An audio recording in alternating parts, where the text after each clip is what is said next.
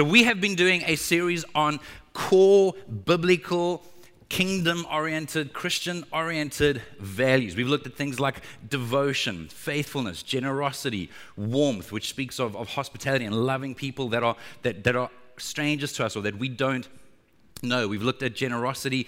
Um, last week, we looked at. You know, it's so encouraging as a pastor to know that people remember your message. But then I remember that it takes me a while to remember what I preached on last Sunday as well. And then I'll tell you that it was on faithfulness. And today I want to take, I know, some of you are like, oh yeah, that's right, that's right. It means something, I'm sure. Okay, I'll go back to my notes. Um, today I want to take a look at humility, the kingdom value of humility, being humble. Uh, I think that if we were to give it some thought, we are universally repelled by pride and arrogance, regardless of how gifted the person is, right? I mean, I think so. I think for most of us, even, even the person that you, where you really appreciate their gift, maybe you love that, that particular sports star or that celebrity, or, or maybe there's a certain business guy uh, or lady who you just like, wow, like they've, they've gotten stuff done. And, and so you, you, you respect that about them, but, but then you hear them talk or you find out stories about how they treat people and, and, and where there's this incredible arrogance and pride involved and, and almost like an entitlement and, and where they feel like they're superior to others. And because arguably, as far as the skill goes in that particular area, they might be, but, but they're forgetting that on a human level, no one is more important or more dignified than anybody else. Like pride repels us. Am I right? Now, hopefully, you're not spending too much time thinking about who those people are because that might speak of a little bit of pride in our own lives, which all of us would have. Conversely, we are, I think, deeply attracted to true humility. Now, humility is not the same as insecurity. Humility is not the same as thinking terribly of yourself. Humility is actually being incredibly secure in who God's made you to be and, and who we're actually trying to please or impress, which is an audience of one. We spoke about that last week in faithfulness. It is, it is the ability to value people no matter what. No matter how different they are, no matter how disconnected or different, no matter how much you may disagree, there, there is this ability to treat each and every single person with, with at least some level of human value and dignity. You don't feel entitled. You're grateful for what, for what you have. And we're, we're attracted to humility, right? And by the way, that has nothing to do with your, with your position in life. You can, be, you can be a leader and in a position of power and authority and be deeply humble. And you can be someone that is lower down on the pecking order in, in, a, in a human societal context and yet be really quite flipping proud and arrogant and difficult to work with. And of course, you can be in a position of power and be really. So, so, so it's not about position, and it's not even about how good we are at putting forward this facade. If you've been, if you've been a Christian for a long time, or, or if you've been in church for a long time, you probably know how to look humble. I'm not talking about that. I'm talking about who people see when you're outside of a particular context. I'm talking about who your family sees. I'm talking about who you are in traffic. I'm talking about who you are when you're waiting in a queue somewhere or when you're waiting for, for someone to serve you and they're not quite meeting up with your expectations. And, and there's, again, there's a difference between being irritated or frustrated with the delay and then starting to personalize that where, where, where we start to, in our minds or out loud, dehumanize the person. It's a, it's a heart attitude. It is not just about behavior, although hopefully our heart will like it'll leak out into our behavior, right? Jesus said that, that you'll, know the, you'll know the tree, you'll know the roots by the fruit, by what's actually coming out of our lives. One of the, the significant passages around this idea of humility is written by, by Paul the Apostle, one of the early church leaders in the book of Philippians, where he's talking about Jesus, and he says in verse 3 of chapter 2 Don't be selfish, don't try to impress others, be humble thinking of others as better than yourselves. Don't look out only for your own interests, but take an interest in others. Take, yeah, but you see, subconsciously you might think, yeah, but like, what's that going to get me? Taking an interest in others.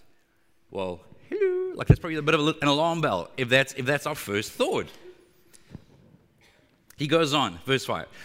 You must have the same attitude that Christ Jesus had, though he was God. And there are many other passages that that make it clear through Scripture that Jesus was a part of creation, right? In the sense of he, everything was created through him. So, so the people that he was serving, the people that he loved, the people that he gave his life for, he had created them. You talk about humility? That's, that's radical. Though he was God, he did not think of equality with God as something to cling to while he was on earth. Instead, he gave up his divine privileges. So, so, so he put aside his ability to just do whatever he wanted. Control, he, he humbled himself. Instead, he gave up his divine privileges. He took on the humble position of a slave and was born as a human being. Now, now personally, I don't like that word slave because of our definition and our context of that. Many of the English translations refer to the, the term servant. Now, even servant, we have various you know, assumptions in our mind, but, but it does refer to someone that has a heart to serve. And what I think a lot of us can so easily miss about this passage is that we can think that Jesus took on the disguise of a humble servant. That was not the case. You know, kind of like Superman who puts on his dorky, uh, you know, uh, journalist outfit and, and with his glasses and his, I, I mean, I don't know what, I don't know what the more modern Nowadays, the modern uh, Superman looks, he's pretty good looking. He's pretty chiseled and, and bulky and big. But, but, but if you grew up when I did, like he was, they managed to make him look pretty nerdy before he ripped off and, and revealed his true nature. I'm so, you know, Superman. That's not what Jesus was doing. He wasn't, he wasn't covering up the true nature. Please don't miss this. He was revealing. The, think about this. Wait, what? You mean, you mean part of the nature of God is to serve? Yes, it is. I was, I was quite surprisingly affected again earlier this week, just my own devotions, reading through John chapter 3 and coming across verse 16, which, which has become such a, such a cliched passage for so many of us over the years for different reasons. But it struck me afresh this week. God loved the world so much that he gave. That's an act of service. A great illustration of this is recorded on Jesus' final evening with his disciples at the Last Supper before he's about to be arrested, falsely accused, beaten, tortured, and ultimately crucified in John chapter 13. Jesus knowing that this is it, right? Like, like the, the, the countdown clock has begun. In verse 3, it says, Jesus knew that the Father had given him authority over everything and that he had come from God and would return to God. In other words, he knew who he was. He was secure. He didn't apologize for it, he didn't water it down. He knew who he was and whose he was. So, he got up from the table, took off his robe, wrapped a towel around his waist, and poured water into a basin. Then he began to wash the disciples' feet, drying them with the towel he had around him. He was able to serve. He was able to, to genuinely be humble because he knew who he was. He knew whose he was. That's why he w- Jesus wasn't afraid of, oh, but, but then what are they, are they going to try and take advantage of me? Are they going to think less of me? No, he knew who he was. He knew whose he was. So he was able to serve. He was able to humble himself. When, when, when we are afraid of humbling ourselves by offering an apology for something that is legitimate, when we are afraid of, of maybe helping someone out or doing something in case they then, you know, think, okay, like they've got a free reign to just take advantage of us, there, there's a good chance that we're not secure in who we are and whose we are. And by the way, by the way, again, please don't miss this. Jesus being the servant didn't make him their appy, their handlanger, their skivvy, their, their, someone that they could manipulate and control.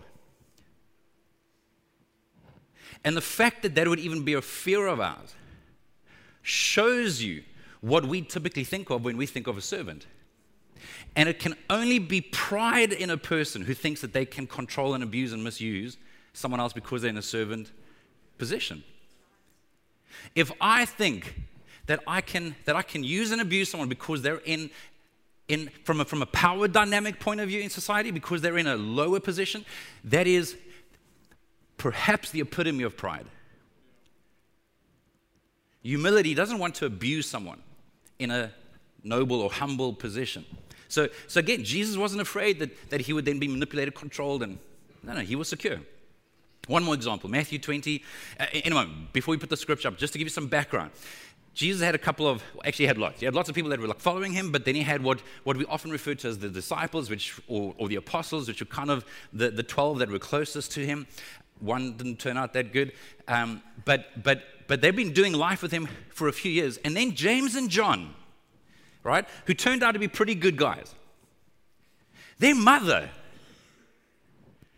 their mother comes to Jesus and asks if they can please take the positions of greatest honor in his kingdom when he comes into his reign, you know, like on his left and right hand side. Guys, their mother. and in case you think that's a good idea, it's not. Okay? When mommy has to go and ask, like, please, can you give them a promotion? Like, there's something wrong with that picture. So it's not surprising that in verse 24 it says, When the 10 other disciples heard what James and John had asked, they were indignant. They were pretty cheesed off. I'd be too. I'd be thinking some other stuff too, but, I, but I'd, I'd be cheesed off. Verse 25 But Jesus called them together and said, You know that the rulers in this world lord it over their people and officials flaunt their authority over those under them. I mean, these were the problems from 2,000 years ago. We obviously don't have these problems anymore amongst leaders and and, and officials, right?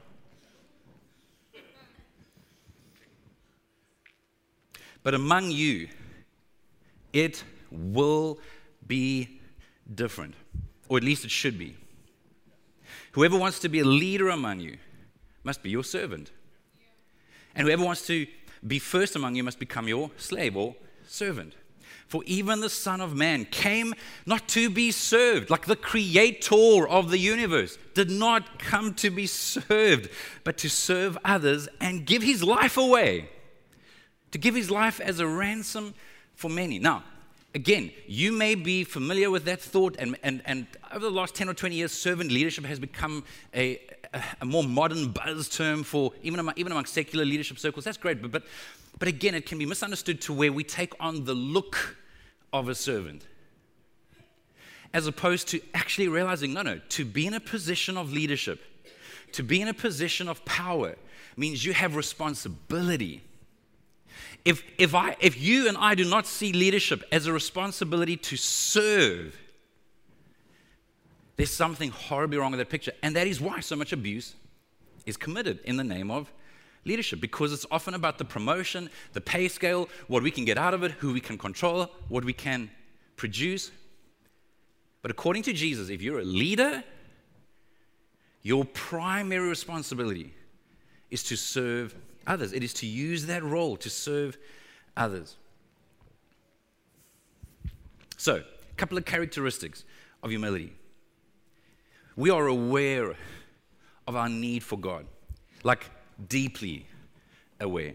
I, I'm challenged by that when I realize how much, how much more I would rather keep working on something it, with, relating to the church ministry than what I am inclined to want to pause and pray about it. That's when I realize how much I'm depending on God versus my own ability. Now, that's not to suggest that you don't do any work and you just pray, but but the, the disproportionate, the imbalance makes me realize at times who I am truly ultimately depending on. We're quick to obey God. These are characteristics of humility. We're secure in God. Peter Scazzero is the first and pretty much the only person I've ever heard actually talk about or write about being differentiated, where, where, where, where, you're able to, to hear from others, glean from others, learn from others, but, but you're able to still, because of your security in God and identity in God, you're able to still kind of like stay the path. You're able to, you're able to still make the right decisions, be secure because, because there's a healthy differentiation. Another characteristic of humility is that we're able to value people apart from society's hierarchy. And by the way, by the way, that's, and that's why we can't look to society on any level to, to describe the hierarchy because if you're a, a conservative, you'll have a hierarchy, and if you're a liberal, you'll have a hierarchy. So, so human nature has hierarchies. For, for, for a liberal, anyone, anyone in power is actually, is actually probably just a, a scorely. They probably just, just well, so, so, then, so then automatically, you know, we'll, we'll value people that have absolutely no uh, say. Or, and again, it, it cannot be just the role, the function. Whether it's a liberal agenda, a conservative agenda, we cannot just value people according to society's hierarchy. We have to value people. If I am humble, if I'm aware of my own imperfections, my own need for grace, I'm going to I'm going to find it hard not to value someone else just because they are different. Or just because in my mind and according to my sense or sensibility, they, they're getting a whole bunch wrong. Am I now dehumanizing them because of behavior, beliefs, etc., or can I still identify the person as a human being and, and have dignity towards them? Some other characteristics is that you don't take all the credit and you don't take all the blame. Again, we have two extremes. We're able to apologize and we're able to accept an apology. It often takes humility to accept an apology, and it definitely takes a lot of humility to offer an apology. We are approachable and teachable. If, if, if there was a way for you to ask people around you, although the only problem is if you're not approachable and teachable, they're not going to be honest with you, so you might need to find like a, like a, like a, um, a uh, anonymous way to, to describe. But, if, but if, no, if you can't remember when last someone has challenged you or pointed something out to you, I'm just saying there's a good chance that you're not terribly approachable or teachable. We're able to do good in secret. It doesn't all have to be known and praised. We're able to give encouragement sincerely. It's not flattery, it's not to control or manipulate. No, no, it's like, like it's easy to express encouragement. And you're able to receive encouragement. I don't mean false humility where it's like, oh, it's just the Lord, brother. No, that's weird. No, no. Like, thank you. It's very kind. That's encouraging. Thank you. Like, you can, you can actually receive encouragement. You're willing to contribute and not only consume. We recognize as, as, as members of a church, as partners in a church, that what we are a part of is bigger than the part we play. I'm not the whole body. I keep a humble, sober sense of the part that I play. And we are aware, deeply, deeply, deeply aware. Maybe, maybe, the, maybe the greatest attribute is that we are deeply aware of the grace of God, our need for the grace of God. Now, some, some values of humility are pretty much all the values that we've been preaching on. Devotion is a value of humility. We will recognize our need for God. We will want to slow down. We will recognize our need to slow down and, and depend on Him, hear from Him, be influenced by Him. We know that we need to receive from Him, we need to be loved by Him. Unity requires a tremendous amount of humility. Unity is a value of humility. For me to recognize that, that I might not be right about everything, or even if I think I am right about something, that I can still be committed to what we preached about from Ephesians about being united in the Spirit. Unity is a significant value, it is a trait of humility. Generosity. Generosity, for the most part, in my opinion, is going to be the, maybe it's always when it's healthy. Sometimes we're generous out of guilt or manipulation, or, but, but true generosity, surely it is always connected to gratitude. I'm grateful for what I have. But you see, the opposite of that is feeling entitled. Hey, hey, I've done it. This is all me, brother. This, hey, I've, I've, I'm self-made, which is strange. To, if you really think about that deeply, I've, I've, or everything I have, everything that's mine is mine, which sounds a lot like a 12 to 18 month old, right? Mine, mine, mine, mine. Well, humility recognizes that what Scripture says that God gives me the ability to produce wealth, or God has given me the gifts that I have, or the personality that I have, or the, or the compassion that I have. We don't take pride in our compassion. We are like, God, thank you that you've wired me a certain way. Thank you that you've given me the ability to, to produce resources or to, or to, have an, to have gifts and talents. There is a gratitude that leads to generosity, warmth.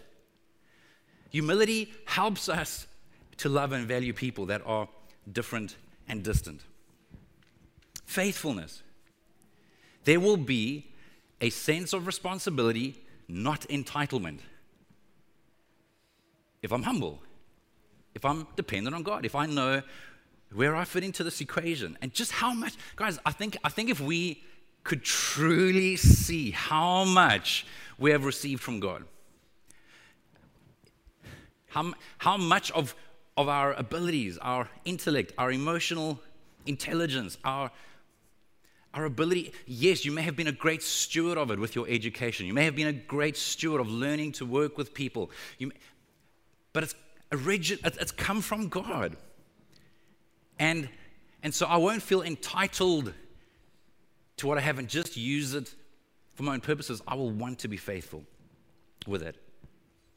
Next week, we're going to talk a little bit about celebration, which involves things like gratitude, but also honor. Like part of celebrating is actually honoring one another. If it's hard for you to honor someone else, there's a pretty good chance that that reflects some development that needs to take place with humility. And a couple of weeks, we're going to take a look at, at one last value, which is compassion. I think it takes a lot of humility. In fact, I think only true compassion can be achieved from a position of humility. I, re, I again, I'm, I'm, not, I'm not looking to someone else in a position of need in order to be, to be the great answer, to be, to be the solution. It's not patronizing, it's not paternalistic. There's a, there's a compassion for people. That doesn't mean that you have to feel the same emotion that someone else feels. You don't have to be crying and distracted and losing sleep, but there's, but there's a concern, there's a value, there's a, there's a compassion. I think that these are all great signs of humility. And then, lastly, just a couple of practices. I think something that starves pride is doing things in secret. I don't mean dodgy things, I mean good things. We can all do dodgy things in secret, okay? I mean secret acts of kindness, of, of generosity, of service. Some of you are looking at me like, I don't ever do anything. Well, you're lying. If you were humble, you'd recognize that we've all done stuff in our lives that we're quite happy not everybody knows about. Right? Put your hand up if you've ever done anything dodgy in secret. Yes, like some of you are very proud. Eh? Lord Jesus, help these people. Bunch of liars. Sherbet. Sherbet. Only as sick as your secrets. That's a whole nother, that's a whole nother topic. But secret acts of kindness, of generosity, of service. Now, I don't mean you have to be weird and like everything has to be done in secret, but, but if nothing is ever done without fanfare, if nothing is ever done without someone looking at you with that Christian, like, sure, you're a pretty good guy. You're a pretty good person.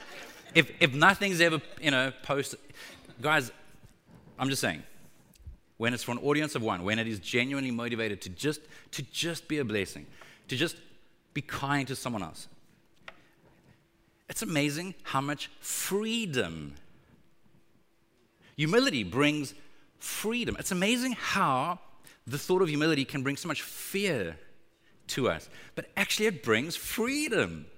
You are free from people understanding or not understanding, abusing or misusing.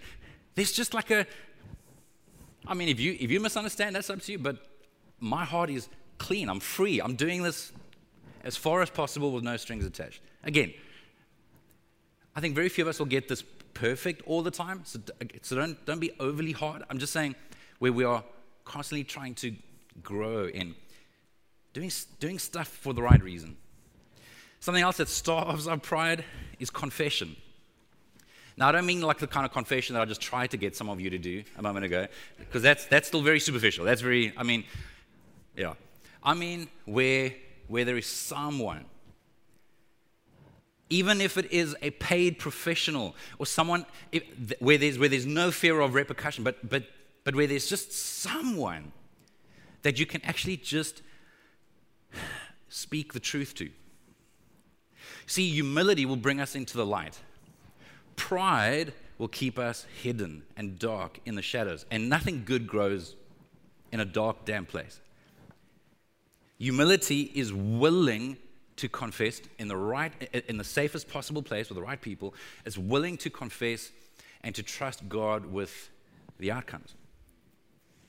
accountability is very similar to this, but it's different in the sense that it's one thing for me to tell you I've got a problem or that I'm struggling with something or that I have failed in something. It's a whole other story for me to say, hey, would you let me check in with you every week or every month or something for the next while? That's different. That's accountability. The one is about confession. So, so that's just letting you know that, that this happened and that this is an, an issue for me. The other is repentance which is trying to change direction and do take steps towards moving in the opposite direction so that we don't keep doing the same thing, right?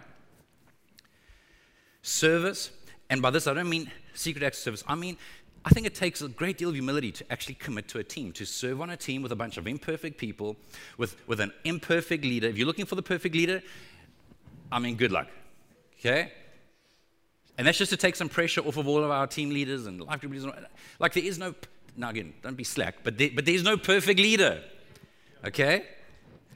And it takes humility to work or to serve under someone or, or with a bunch of other people that are imperfect.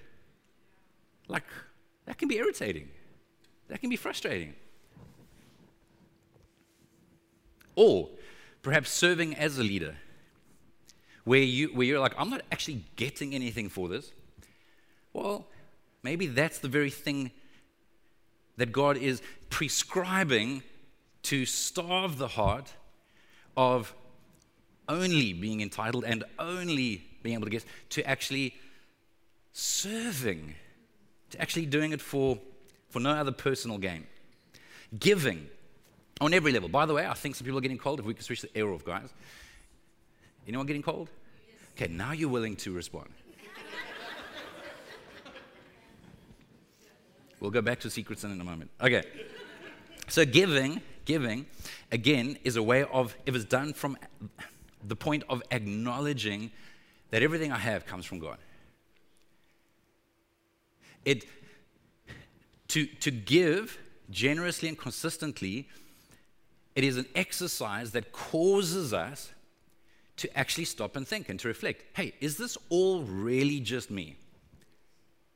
Or, or is there any part of this that has come from God? And I would just, without getting onto a hobby horse, let me just tell you that we are deluded if we think those of us that have been that have had the opportunity of a quality education or, or, that have had opportunities to to get gainful employment guys i'm just telling you in south africa if you don't think that privilege is attached to that i'm just telling you that you and i disagree strongly there is so much that i that i have benefited from from birth till now that, that has not been my own doing.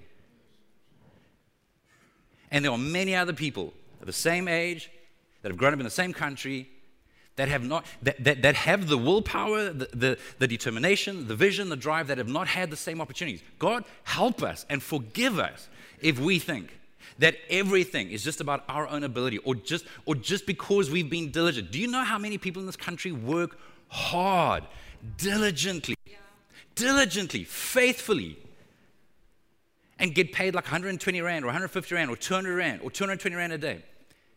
And then people still try to negotiate them down. Or they get paid a couple of thousand Rand a month. Guys, please, please, God help us. That is pride if we think that is just because we work hard. There are lots of people that work hard. There are lots of people that work hard at 12 hour shifts. I have no doubt that we're going to be surprised in heaven one day as God actually reveals the true order of diligence, faithfulness, humility. Okay, soapbox done. Lastly, lastly, I think another discipline is forgiveness. For us to recognize that we need forgiveness. For us to recognize that God commands us to forgive others. Forgiveness is not about earning it, then it's not forgiveness. Forgiveness is a gift.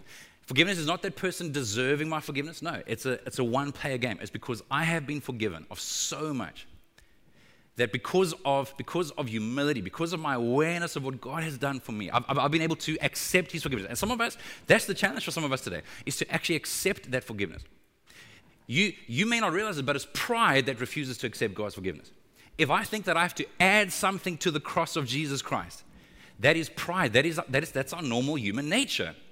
But it takes humility to say, God, I, I cannot actually believe that there's nothing I can do to, to be in any way deserving, to, to, to in any way earn your forgiveness. That is deeply humbling. And that's what we're invited to do. And I'm saying that it's only to that extent that we're able to truly, genuinely forgive others, whether they care or not, whether they are repentant or not, whether they, whether they, forgiveness is not the same as reconciliation. Forgiveness is not the same as trusting again. Forgiveness is not the same as, as, as allowing that person to do the same thing. And forgiveness is letting, setting a prisoner free and discovering that you were the prisoner. Where you refuse to be bound by hatred and bitterness and revenge. But it takes humility to leave justice to God in that sense. In a human sense, if someone's committed a crime, justice needs to take place in a practical sense too. But I'm saying on a heart level, it takes humility to, cons- to consistently receive, to be, to be willing to be forgiven. That's to acknowledge that I need something. That's very humbling. And then also to be willing to forgive others. So, the way we're going to end today is we're going to take part in communion. There should be a little cup under your chair. I, I don't want you to, to open it up just yet. I want to just make sure that you've got it in your hand and that you know what to do. In a moment, I'm going to encourage you to take a few, a few moments and to just reflect. Communion, Jesus told us, was something to practice regularly as we remember what He did for us, so we remember His great gift of forgiveness. We reflect on it. We reflect on what that means. What does it mean to be set free? What does it mean to, to, to, to receive that forgiveness again and again and again? Baptism is a once-off is a once-off public celebration and symbolic act to, to celebrate the fact that I was dead and I'm alive. But communion is a con, is an ongoing thing. I don't know about you, but but but when my life, when I kind of try to go all in with God, for the first couple of years, I struggled over the fact that I would keep on failing and keep on saying, like, surely if I love you, I won't. Surely if I love you, I will. And and what communion does is it keeps reminding us grace is exactly the same. It's available to us again and again and again on your 10th year as what it was on your first day, on your 20th year, on your 40th year. And it's humbling. It's humbling to recognize I still have a need for a Savior. We need God. We need forgiveness. And one of the greatest signs of actually accepting that forgiveness, accepting that grace, is being changed to where we want to obey God, to where we want to respond to Him. So, what I want to encourage you to do, just, just for a minute or two, and then whenever you're ready, you can just pull open the very, very top, the, the two little layers. The first layer will open up and